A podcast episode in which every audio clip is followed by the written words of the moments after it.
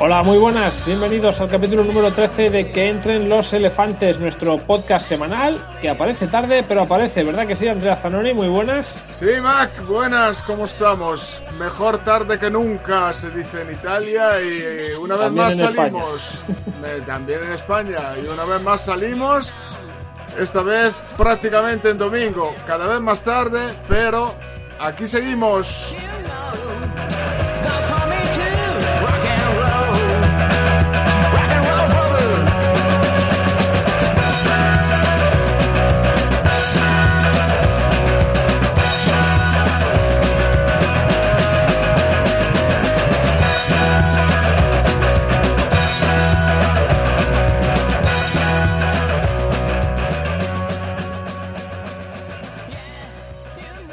Mac, tenemos que buscarnos a alguien que nos haga unos clones. ¿Eh?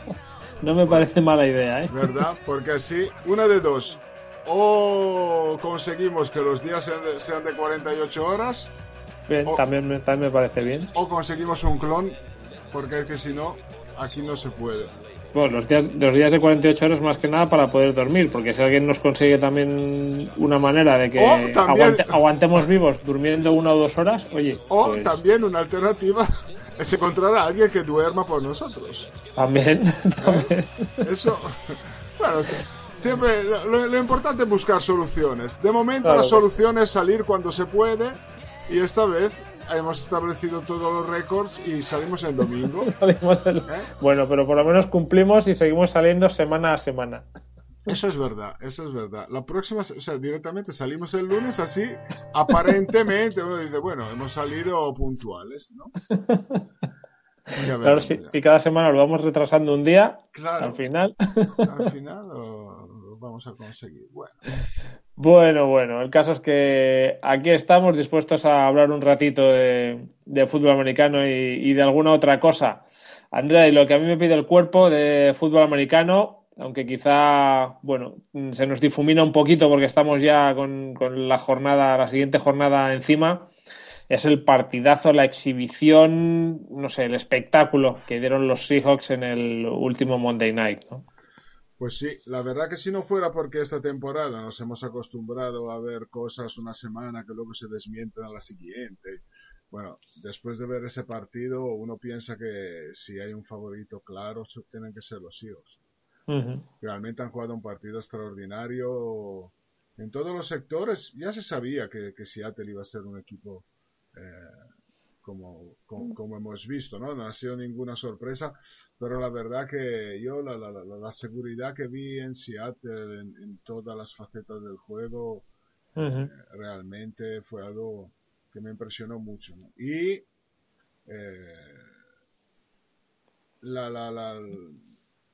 ver cómo en realidad el equipo gana por eso, porque domina todo.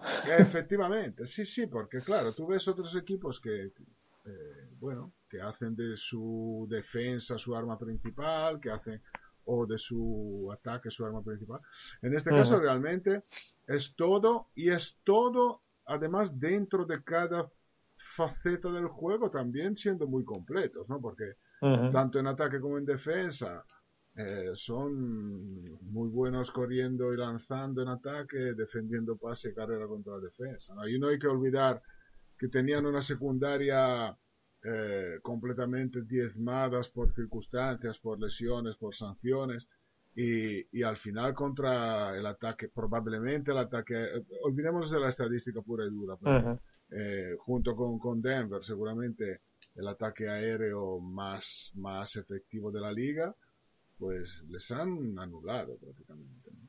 Sí, porque, claro, te pones a pensar y dices, bueno, la defensa efectivamente puede quizá controlar o limitar un poco a un ataque como el de Nueva Orleans, pero es que no le limitó, es que prácticamente le anuló. O sea, es que Brice no pasó de las 200 yardas, es que fue un espectáculo defensivo brutal. Una racha que duraba, vamos, iba por el récord. Y esa es la cuestión, ¿no? Que una de las cuestiones antes del partido era, bueno, con la situación que tienen en la secundaria, a ver cómo hacen, ¿no? Bueno, cómo hacen se ha visto. Dicho todo esto, luego está claro que instintivamente y con razón, ¿no? Hay que destacar seguramente ya no solamente el momento, sino la progresión que está teniendo Russell Wilson, que cada semana es mejor. Sí, claro, ahí iba yo también. O sea, la defensa quizás estamos acostumbrados, bueno, la defensa de Seattle, pero claro, es que llega el ataque y hace lo que hizo y dices, pero bueno, ¿por dónde se les mete mano a estos? Es imposible con el quarterback como está, porque es que está a un nivel brutal, con una calma, con un saber estar, ¿no? En el campo. Claro. No, efectivamente, pero bueno, también lo bueno, además creo, añadido para Seattle es que ahora miramos un momento lo que hace Wilson y lo que está haciendo Wilson, pero que también todo esto es una parte, o sea, es una componente de un trabajo global del ataque, porque lógicamente, parte el no haber tenido números estelares en el partido, pero me refiero a Marshawn Lynch. Lógicamente, o sea, ahí es una parte más que fundamental, ¿no? Y aunque, insisto, no haya hecho estadísticamente un partido para los libros de historia, luego te das cuenta de cómo... De cómo influye su presencia, ¿no? Efectivamente, porque hay dos jugadas clave en el partido. Una de ellas, la jugada de 60 yardas de Miller, que no llegó, pero luego fue sí, pero que les dejó en la puerta. Preludio de un touchdown. Ahí viene por un play action. Lógicamente la defensa se traga completamente la cara de Marshawn Lynch y Miller se encuentra solo y puede ir hasta ahí, ¿no? Y luego otra jugada clave, o sea, es decir, realmente es un ataque absolutamente completo en todos los aspectos, que sigue esperando la vuelta de Percy Arvin, que tampoco jugará esta semana, tampoco está recuperado del todo, pero quiero decir, ahí sigue con un comodín que de verdad es un comodín, porque no es que sea un jugador que han tenido, les ha ayudado a llegar a estos resultados y ahora no tiene, simplemente es uno que no ha estado, parte de un partido donde ha contribuido de manera fundamental en dos jugadas, una de equipos especiales, una recepción. Quiero decir, ahí si acaso en el momento en que llegue este será un añadido. Y si no llegara, pues no pasa nada. Tampoco parece que sea un problema que no llegue. No, porque o sea, de todas maneras, hasta ahora no han contado con él. Sí, están donde están sin él. O sea que... Efectivamente. Ahora, hablando de Wilson, pues podemos decir, bueno, para mi gusto y por cómo lo he visto yo, por cómo lo estoy viendo yo, podemos hablar de mil cosas buenas, ya de las que no se miden con números, ¿no? Como la presencia que tiene, las decisiones que toma, la seguridad que tiene, ¿no? Sí, la templanza. Si luego lo miras en números también, volvemos una vez más a las percepciones, ¿no? Que parece que, bueno, sí, que muy bien, que juega muy bien la opción, que sabe correr muy bien, que suma yardas, pero que tampoco... Es una gran amenaza. Bueno, Wilson este año es el mejor quarterback en pases de más de 20 yardas, pero no de más de 20 yardas la jugada. O sea, en pases en los que el balón vuela por lo menos 20 yardas. Ha completado 25 de 45 de pases de estas características. Y con esos pases ha marcado 8 touchdowns y ha sido interceptado 2 veces. O sea, números que están con una diferencia enorme sobre el resto, ¿no? En este aspecto, en esta estadística concreta. En los últimos 6 partidos, en 5 en 5 de ellos ha tenido un rating superior al 100, y cuando digo superior al 100 es que ha tenido 151, 130 y algo, sí, no ha tenido 103 o 105. No, y la vez que no lo ha tenido ha sido un 98 con no sé cuánto. En los últimos 7 partidos, en 6 ocasiones no ha sido interceptado. O sea, solamente en uno de ellos ha sido interceptado 2 veces. Y luego, volviendo un poco a lo que estábamos diciendo antes de la importancia de Marshawn Lynch, en 109 jugadas de play action, este año ha completado 67 por 1089 yardas, 11 pases de touchdowns y un rating de 120,9. Todo esto en play action. Lógicamente, eso te demuestra que todo esto es un trabajo global donde cada uno es súper importante, ¿no? Pero... Pues sí, desde luego están metiendo mucho miedo los Seahawks por cómo están jugando. Y mira, el domingo, además, en la 14ª jornada, un partido que yo, sinceramente, a pesar de ser de los 49ers y de lo que estoy diciendo de los Seahawks, tengo muchas ganas de ver. A ver cómo es capaz de responder San Francisco y Kaepernick, ¿no? Que parece que últimamente está renaciendo un poquito. San Francisco ha recuperado a Crabtree. Bueno, un partido que puede ser muy interesante, Andrea, por eso, ¿no? Por lo que puede ser la superconfirmación de los Seahawks, y ver hasta dónde son capaces de llegar los 49ers con este nuevo, entre comillas, Kaepernick, ¿no? Y la incorporación de Crabtree. Bueno, seguramente, porque, hombre, después de ver lo que han hecho los Seahawks la semana pasada, uno dice, bueno, pero hay que tener en cuenta que aquí juegan fuera de casa, que es un complejo que se han quitado ya de sobra, ¿no? Pero, no, lógicamente, no es para ello como jugar en casa. Y juegan, efectivamente, contra los 49ers que, además, lo hemos dicho, están en una situación muy extraña, ¿no? Porque...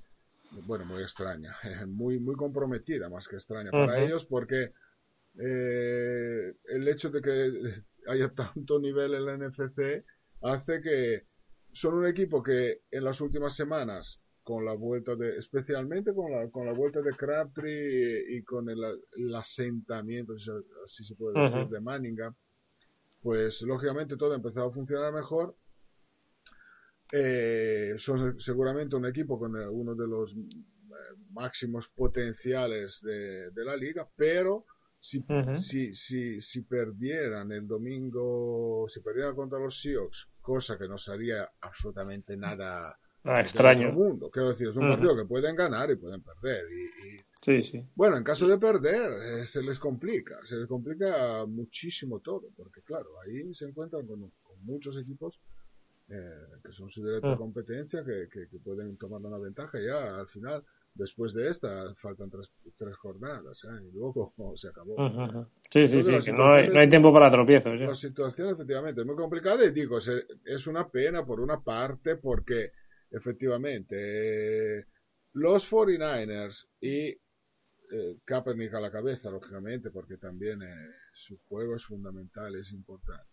Desde que han empezado a recuperar un poco de gente, que es lo que yo he defendido, perdón, desde el principio, ¿no? Es decir, esto también le pasaba a Brady, o sea, si te quitan a todo el mundo, o sea, él prácticamente ha jugado con Baldwin, pero desde el año pasado, lo que eran sus verdaderas armas, pues ya no las tenía. Crabtree no estaba, Manningham no estaba, Davis ha estado lesionado. Ahora, recuperando a todo el mundo, pues prácticamente desde que ha vuelto Crabtree no le han interceptado ni una vez. Ha lanzado 4 pases de touchdown, sin intercepciones.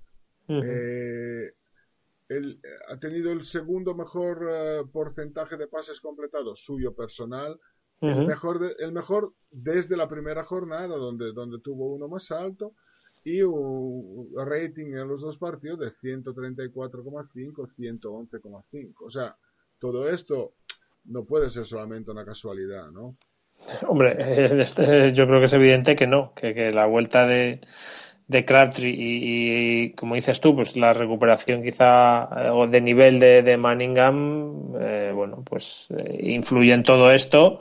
Y lo que decimos tantas veces, ¿no? Es un círculo vicioso, una cosa influye en la otra y está en la otra y está en la otra y al final todo está conectado y relacionado. Efectivamente. Y luego ya mirando al otro lado, en defensa también, es verdad que después de todos los problemas que ha habido personales que ahora en este momento no hubiera... Sí, ya los hemos tratado además. Exacto. La vuelta de Aldon Smith, al final le vuelve a dar un pass rush que quizás no era tan efectivo como antes, o sea que en este momento realmente vuelven a ser un equipo capaz de cualquier cosa. Insisto,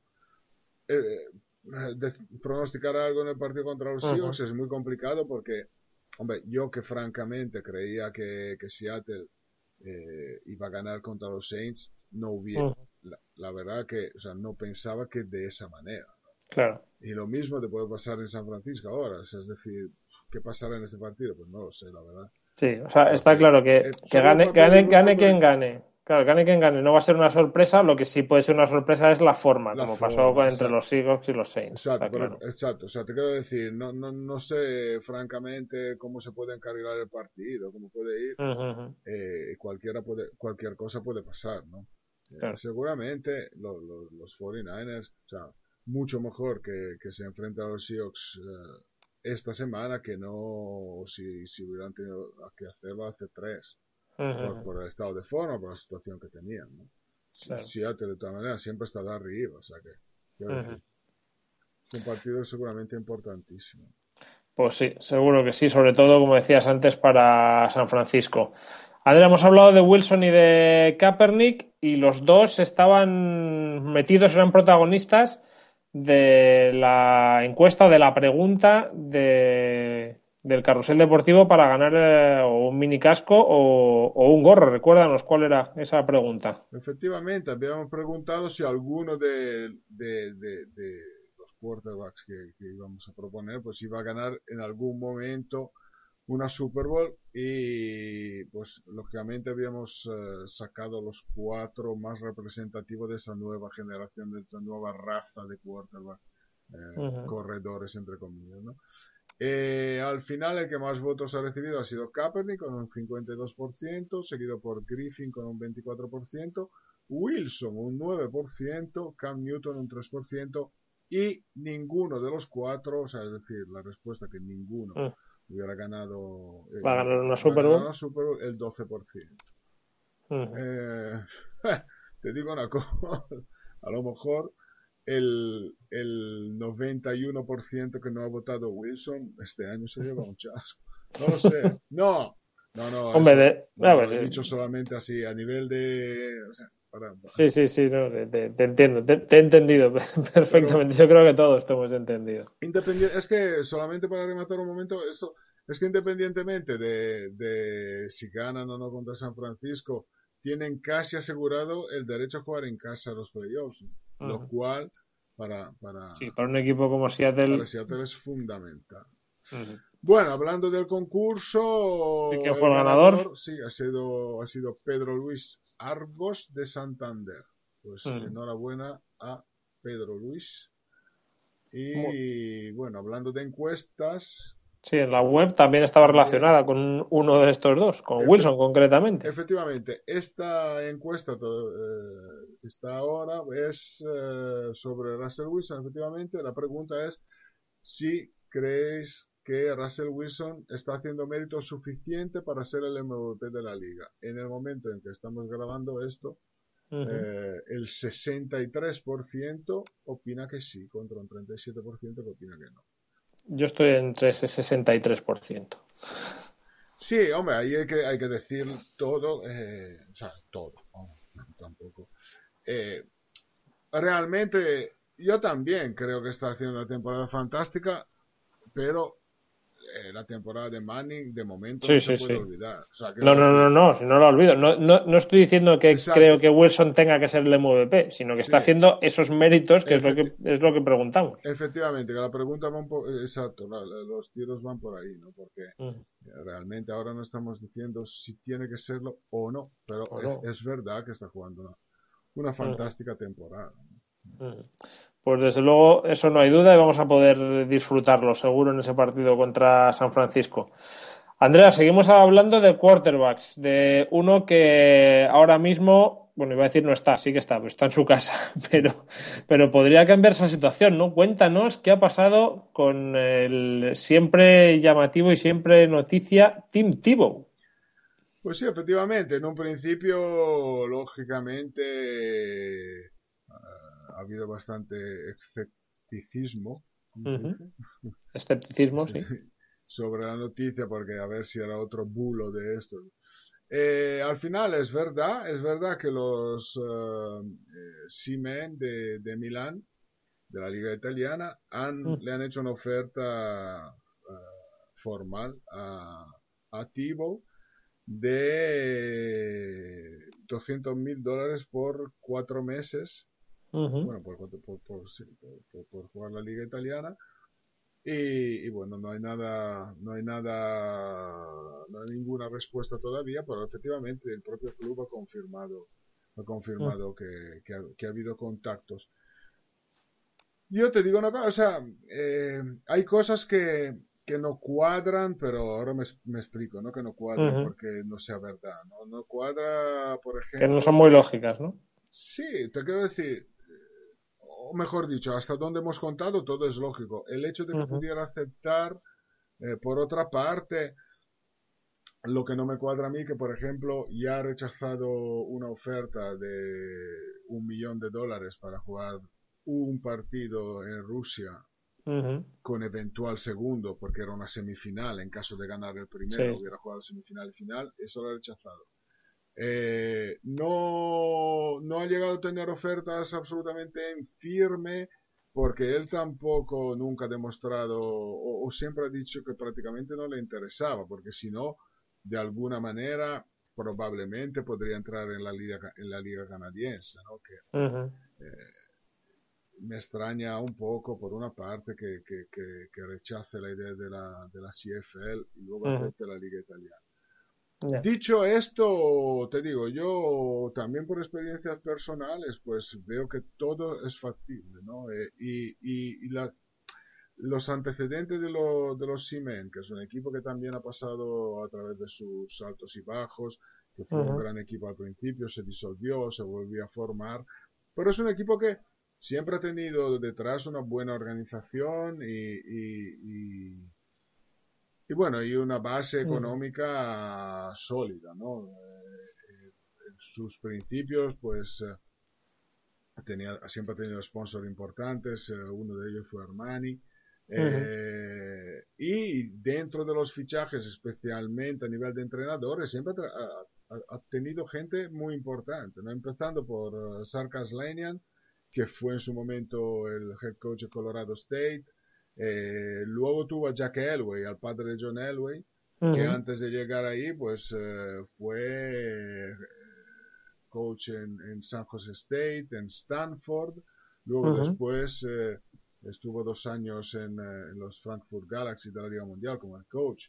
Por lo tanto, uh-huh. otro nombre importante. Y ya el nombre más importante, que desgraciadamente tuvo una carrera muy corta ahí porque falleció al poco tiempo por un infarto, Joe Avezzano, que muchos conocerán, pues Joe Avezzano, que en su momento fue head coach en Oregon State, luego offensive coordinator en Texas A&M y luego empezó una carrera estelar como entrenador de equipos especiales en la NFL, varios años en los Cowboys, acabó en los Raiders, 3 veces fue elegido el como coach de equipos especiales del año, ¿no? O sea, uh-huh. Es decir, estamos hablando de nombres absolutamente importantísimos, que es verdad que han llegado hasta ahí. Entonces, porque yo antes te decía que por experiencia personal creo que todo puede ocurrir, porque realmente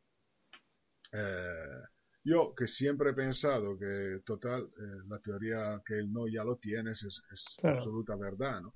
Por lo tanto, cuando me ha tocado, siendo jugador, pero también como entrenador, que siempre también he colaborado un poco a nivel de directiva, sin serlo nunca oficialmente directivo, pero bueno, me ocupaba un poco también de buscar los americanos, los entrenadores, uh-huh. esas cosas. Pues oye, aquí vino a jugar Jamelle Holieway, que muchos lo sabrán, pero quizás la mayoría no. O sea, Jamelle Holieway fue, como quarterback de Oklahoma, el primer freshman en ganar el título del nacional. O sea, Jamelle Holieway era una absoluta super mega estrella en NCAA.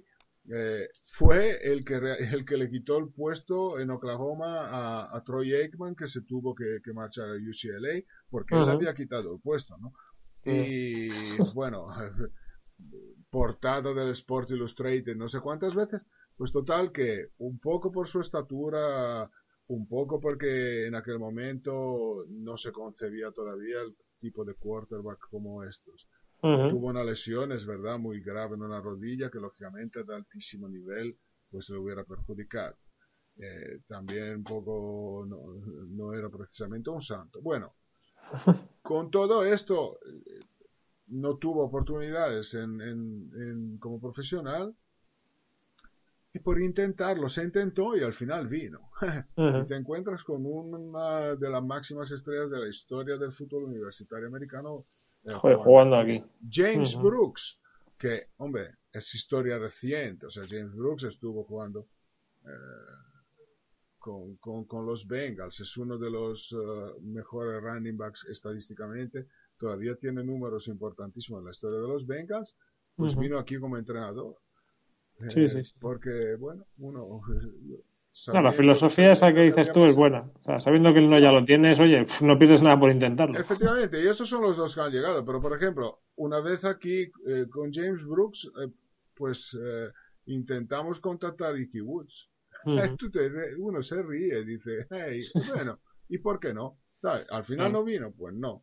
No me acuerdo qué otro jugador de los Bengals habíamos contactado. Pero bueno, y en su momento hablamos con Tony Rice, que es otro histórico en el fútbol universitario, ¿no? En Notre Dame todavía es un ídolo. Y así, en muchos casos más. Por lo tanto, uno dice, oye, ¿y por qué no lo puedo intentar contigo? Pues sí. No sabes, se despierta en la mañana, le hace gracia. Ten en cuenta que también, dependiendo de con quién hablas y quién es, muchas veces, claro, ellos se lo toman un poco como unas vacaciones. Es decir, sí, hombre, quizá lo decías tú, dices, hombre, sería raro después de renunciar a lo de Rusia, pero bueno, aquello quizá era un partido igual dos, aquí por lo menos dices, bueno, son 4 meses, puede tener algo más de sentido, ¿no? Porque no creo que le haga falta el dinero, no. Con lo cual, pues como dices tú, mira, pues vivo una experiencia, conozco otro país, estoy allí un tiempo y oye, vete a saber, no descartas nada, ¿no? No sé, bueno, yo lo veo muy complicado, pero oye, ¿por qué no? Sí, hombre, yo la verdad que no lo sé, la verdad que estas cosas son imprevisibles, hombre, francamente tuviese que apostar, te diría que no.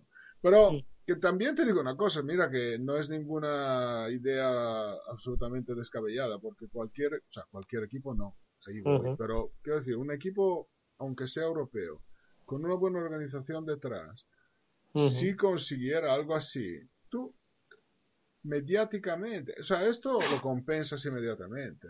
Y tan inmediatamente. Vamos, te digo yo que ahí sí que va a haber más de un programa y más de un periódico que va a hablar de fútbol americano, aunque solo fuera por la historia que tiene Tebow. Exacto. De momento, solamente la noticia en Italia, pues ha salido un artículo, no sé, media página de la Gazzetta dello Sport, que es uno de los periódicos más leídos en Italia. Associated Press ha hecho un artículo. En la portada de NFL.com sale. O sea, sí. Imagínate si llegara a jugar. ¿Sabes el despliegue de cámaras y de incluso en Estados Unidos? Y luego te digo una cosa, o sea, cobrando la entrada, porque yo vivo en Madrid, pero llego a vivir en Génova, yo sí que me voy a Milán a ver a jugar a ti. Claro. Aunque sea por la gracia, o sea, y como yo, miles de personas en Italia que les gusta el fútbol americano que dicen, oye, yo me voy a Milán a ver a jugar a ti. Y ya no te digo a 100 euros, pero a 10 euros la entrada, con que te vengan 5.000 personas, ya han recuperado 50.000 euros. Se dan 200. O sea, y patrocinadores y un montón de cosas. O sea que, sí, no, que el impacto sería brutal. Por esa cantidad fuera a jugar a Italia, digo yo que por mucho que por los presupuestos de aquí, pues aparece una auténtica barbaridad. Yo estoy convencido que en ese caso lo amortizáis. O sea, hombre, seguro. Además, supongo que le habrán hecho la oferta pensando en eso y en que no van a tener problema en amortizarlo. Si no, sería absurdo. O sea que... sí. No, porque te digo que igual tú te coges otro jugador, a lo mejor incluso mejor jugador, pero otro jugador de NFL, y no te digo lo mismo. O sea, sí, pero es que, o sea, no tiene el mismo tirón mediático. Claro, eso te iba a decir. O sea, el tirón mediático que tiene Tebow, lo tiene Tebow y lo tienen algunos más, pero Tebow además por un caso, o sea, es un caso especial, claro, por muchas cosas. Entonces, en ese terreno es único. Claro, quiera o no se quiera, con lo cual está claro que está muy bien estudiado lo que han hecho en Milán. Bueno, ya veremos. Bueno, veremos. Lo han intentado, pues veremos a ver qué pasa si Tebow va a jugar o no a Italia. Vamos con la quiniela, porque la verdad es que tiene mucho mérito lo que hizo. Entiendo que es italiano, porque llamándose Enzo Castiglio, pues sí, tiene que ser italiano, ¿no? El nombre es italiano, desde luego. Pues ha sido el ganador de la medalla de marfil que otorga nuestro compañero y amigo Agustín Hernández Paniagua, porque acertó 15 de los 16 partidos de la jornada 13. Solo falló el Baltimore-Pittsburgh, lo cual a mí me parece que tiene muchísimo mérito. En la general, pues sigue de líder Marco Buesa con 133 aciertos. Hay un empate en la segunda plaza entre Aitor GM, Ignacio Conte y Calen 711. 131 aciertos cada uno. Así que, bueno, Andrea y yo estamos ahí, pero tampoco es cuestión de hacer sangre. Así que nosotros nos mantenemos ahí. Lo has dicho muy bien, estamos ahí. Estamos ahí, pero igual no hemos dicho nada, ni bien ni mal. Estamos ahí. Tú no vas mal. Yo iba decente hasta esta última jornada que me ha matado completamente. Ya, ¿sabes lo que pasa? Que yo, por ejemplo, justo antes de empezar el podcast ha sido cuando he hecho la quiniela de esta jornada, con lo cual ya el partido del jueves... Ah, bueno, sí, yo también. De todos modos, lo habría fallado porque está en la quiniela de la AS de Mariano Tobar, había puesto los Texans, con lo cual habría fallado. Pero bueno, que si encima se me olvida, pero sí. Pues mira, tú ya tienes uno en la quiniela de Mariano.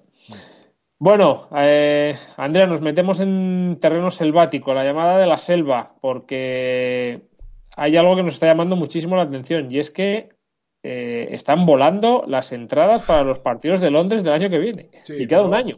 Que nadie se ponga nervioso, porque claro, ahora ya no. Ha habido tanta gente preguntando ¿cuándo, cómo, cuándo se pone a la venta? Y he dicho, calma, que la semana que viene informamos. Es verdad que, bueno, los que ya han participado en expediciones anteriores, pues ya han podido contactar con John y han empezado a reservar entradas. Solamente damos un repaso rápido para quien no supiera. Pues los partidos de este año en Wembley van a ser 3. El primero es el 28 de septiembre, que es Dolphins Raiders. El segundo, el 26 de octubre, que entre otras cosas es la gran novedad porque el horario va a ser las 2:30 de la tarde, hora española. Por lo tanto, el 26 de octubre a las 2:30 de la tarde tendremos un Lions Falcons que... decirlo ahora, lógicamente es muy pronto, pero espero que retransmitamos porque es un experimento nuevo, es un horario nuevo. A las 2:30 de la tarde. A ver cómo funciona. Y luego el tercer partido, el 9 de noviembre, otra vez a las 7 de la tarde, hora española, Cowboys Jaguars. Bueno, como decía, la semana que viene informaremos. Se van a organizar con el mismo estilo que las anteriores, es decir, se organiza... la compra de las entradas que están reservadas, los encuentros y un poco la vida común en Londres para el que quiera participar. Lógicamente, como cada año, cada uno tiene que buscarse, o sea, que organizarse vuelos y alojamiento, pero bueno, el resto se siguen organizando las expediciones para los 3 partidos. Y es verdad que de momento hay 100 entradas reservadas por cada uno de los 3, que en el caso de agotarse, como ya ha ocurrido siempre, se piden más y suelen... suelen ofrecer, suelen darla. Uh-huh. De momento ya, efectivamente, el 25% de la entrada de los primeros dos partidos del Raiders, Dolphins y Falcons, Lions ya están reservadas y uh-huh. alguna también para Jaguars, Cowboys. Pero bueno, insisto, que nadie se ponga nervioso porque hay entrada y la semana que viene empezamos a organizar uh-huh. y a comunicar cómo ponerse en contacto con John y hacer las reservas ya correspondientes. Muy bien, pues desde luego muchas ganas hay de ir a esos partidos. Nosotros no podemos, pero los que puedan, desde luego, que no dejen pasar la oportunidad. Bueno, vamos cerrando este capítulo número 13 de Que entren los elefantes. Yo os voy a recordar cuál es el menú en la tele para esta 14ª jornada. Domingo, 7 de la tarde, Lions Eagles. 10:25, 49ers Seahawks. El Sunday Night, la noche del lunes al martes a las 2:30, Saints Panthers, ojo a este partido. Y el Monday Night de la 14ª jornada, la noche del lunes al martes a las 2:30, Bears Cowboys. Ahí estará, como siempre, en las 4 citas, Andrea Zanoni, y Moy y yo nos repartiremos 2 cada uno. Andrea, ¿algo más que añadir? No. Pues ya esta semana lo hemos salvado por los pelos, hemos entrado, bueno, vamos a darnos por satisfecho. Por satisfecho. ¿Eh? Pues nada, como siempre, un placer, muchísimas gracias y a todos por estar ahí. Supongo que nos escucharemos, nos veremos, en fin, de todo la semana que viene. Un abrazo. Adiós a todos, nos vamos con un poquito de Help Me David como cada semana. Adiós.